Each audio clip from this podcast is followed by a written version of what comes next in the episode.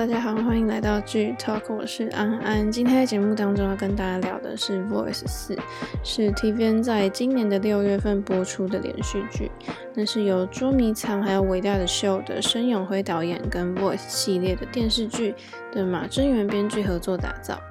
要说有什么不一样的话， Voice 的前3季是在 OCN 制播，那第4季则改由 TVN 播出。那第4季的剧情呢，它是在讲说，就是死守住犯罪现场的这个 Golden Time 黄金时间的112的举报中心队员们，他们会去韩国非常有名的一个观光的圣地，就是济州岛。但是实际剧中呢，它是以一个虚拟的岛屿比魔岛来称呼它，然后去对抗这个触法少年，然后并残忍杀害的整个家庭的这种拥有多重人格的连环杀人魔，然后在这个村庄里面展开的激烈斗争。那这个惊悚推理韩剧 Voice 4 呢，它是由李荷娜跟宋承宪主演，就是延续前几季那个112举报中心的黄金时间组的这个热血办案的精神，他们又再度的出动去找出嫌疑犯这样。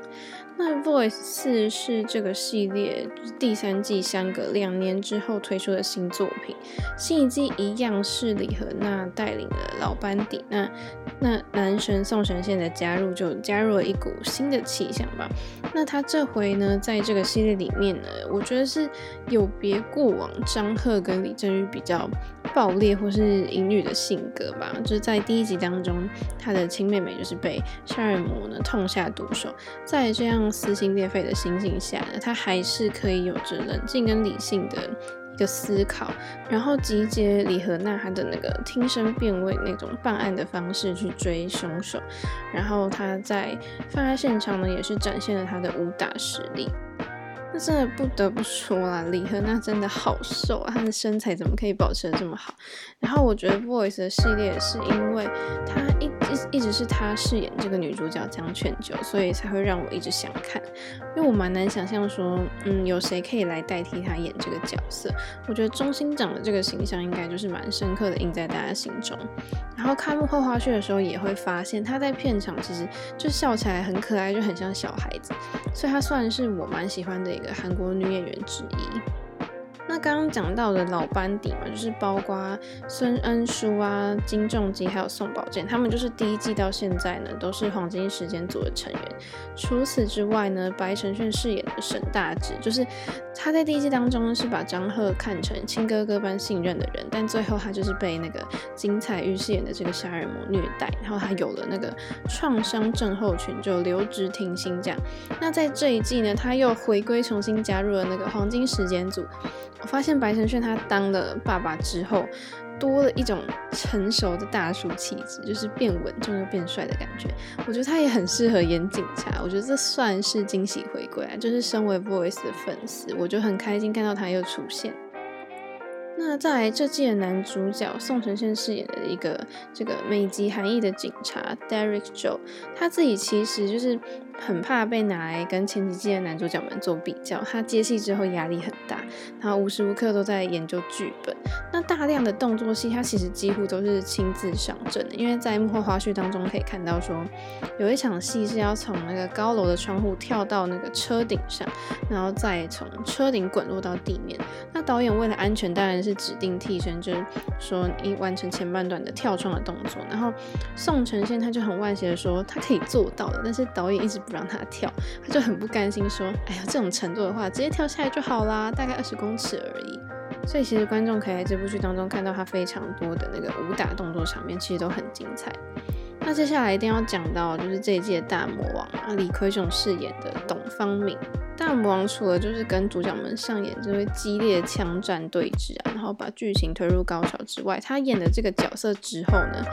就是人气飙高因为他的细腻演技就蛮深植人心的。因为李奎炯在剧中饰演的这个角色，他是有4个人格，就是多重人格的人。那他其实就是一个解离性身份的患者嘛，他就是一种属于心因性的障碍。多重人格的特征就是他可能会解离性的失忆啊，然后身份认同的转变。那他如果出现就是患者可能会出现2个或是2个以上明显不同的身份或是人格，那就是有点像是说在一个身体里面住着好几个灵魂的意思。所以呢，她在剧中她才会有转变成女性的形貌的时候，不得不说虽然就是这一季有2个大咖的加持嘛，可是还是难敌李奎炯的声量。但是为什么？因为我觉得李奎炯在 Voice 4 当中这个角色的铺排下，让李和娜跟宋承宪在办案的过程当中就是摸不着头绪，然后看不清楚，可是却在就是很真切在人心的黑暗下诱发出就是真的最深层的那种恐惧感。我觉得这种心理悬疑路线的，然后去还有这种逻辑推理的分析比重当中呢，它利用了人类对于黑暗或是孤立无援的慌乱，让观众知道说恐惧其实是藏不了的。那这些由恐惧组成的就是抑制不下来，反而就是你看了之后会反而就更想要冲破内心恐惧的那种感觉。虽然我觉得对李奎炯的印象本来就是饰演坏人的形象，但是这部剧有让我就是用更惊艳的感觉。毕竟他在里面一开始出场都是一个妖艳很鬼魅的那种姿态走进命案现场，然后到真实面孔现身之后又有一种很阴森惊悚的语调转换吧，就整个散发出就很像邪教的感觉，有着那种极致的恐惧感。我觉得这也是他受到观众喜爱的原因，因为他真的把这个变态杀人魔演得蛮可怕的。再讲到剧本题材嘛，就是在结局的时候呢，其实字幕上面有打上本季的那个创作重点，就是它是摆在现代人家庭核心改变啊，就彼此疏离，然后很少沟通或倾听，所以造成了许多社会问题，然后就是用这样去创作的。所以可以看到在不同的集数当中呢，其实基本上都是以这样的逻辑去进行的。从一开始的那个灭门惨案啊，就是其他的分级其实跟家庭这些关键字都有着很大的关联性，以至于到后来整个邪教少朗村的问题呢，其实每个来到少朗村的村民也都是因为家里发生的问题才来投靠这个没有血缘的家族，甚至就是延续在董方冕身上了。他的身体其实也是可以看成是住了很多灵魂的家嘛，就彼此在没有沟通的状态下去造成了这个犯罪的事实。所以我觉得编剧在人物跟故事上的设定真的蛮不错的，就我很喜欢。那看过很多惊悚类型的影集，你就会发现往往令人畏惧的就不是那些鬼怪，是写实的人生啊，就是随时你可能会变成受害者的那种真实的临场感。那我觉得韩剧在近几年的这种惊悚的制作真的是蛮成功的，就是除了一再的推理破案的方式来讲解剧情啊，但是其实它不是为了吓你而拍的，反而是要贴近社会的层面，然后去讲这些犯罪案件，来描绘出一些社会边缘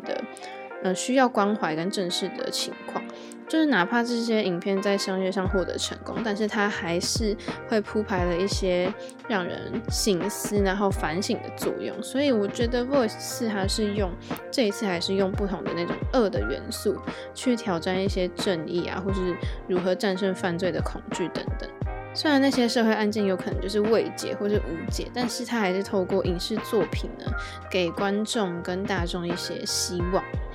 那 Voice 系列我觉得它算是对于写实犯罪进行了非常大胆的探索，除了就是打破一般情节的单一观点结构吧，就是它里面的犯罪者呢，它在外在的伪装是一层一层剥开的，所以就形成了一个很悬疑的情境。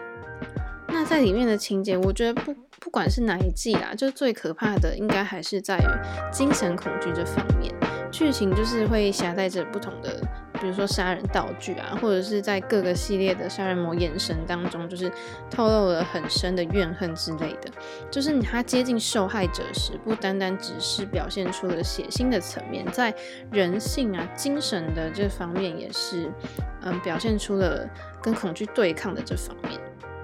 那纵观来说，我觉得 Voice 4前面的集数节奏安排是还是很惊心动魄，每一集还是很惊悚，就是他的命案还是很可怕，然后步步逼近的杀人犯就是让你看了你还是会觉得说毛骨悚然。那他在那 Voice 4在韩国依旧是最高收视率收官嘛，不过我觉得整篇来看，就是到了尾声的时候，在节奏跟逻辑上虽然不至于烂尾，可是好像蛮多人觉得说有点虎头蛇尾的感觉，最后好像结束的太过容易，太理所当然了，就有点可惜这样。那大家也可以看到，在结尾的时候呢，李荷娜就意外发现说，自己跟小时候的那个董方敏在医院其实是见过面的。然后在医院还有一个很神秘的女子，就是 Garnis Lee 呢，也跟她就是跟她耳朵听力的秘密是有关的。然后她就发现说，自己好像是以前医院实验的对象。她为了要追查这个真相，李荷娜又要跟这个神秘女子呢，就是搭车一起离开。可是没想到车上的司机呢，竟然是方济水。那结尾就是留下了这个悬念。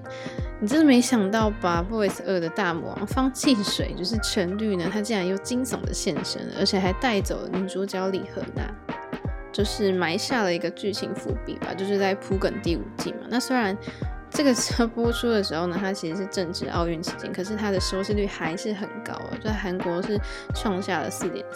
刷新了最高收视记录，就是完美下档。那我自己是 Voice 系列的忠实观众，但我觉得这一季剧情啊，确实没有前三季来的吸引人。然后我身边朋友可能也觉得说，还是第一季最好看。我觉得可能是第一季的张赫真的太经典，然后第二季的李正玉他的大叔魅力又太高的关系，所以，但是宋承宪呈现出来的人物这个魅力是跟他们不一样。虽然说我没有不喜欢他，然后他拍动作戏也超帅，就是整部作品其实是有感觉有电影的品质，然后剪辑的也很流畅，气氛营造的也很好，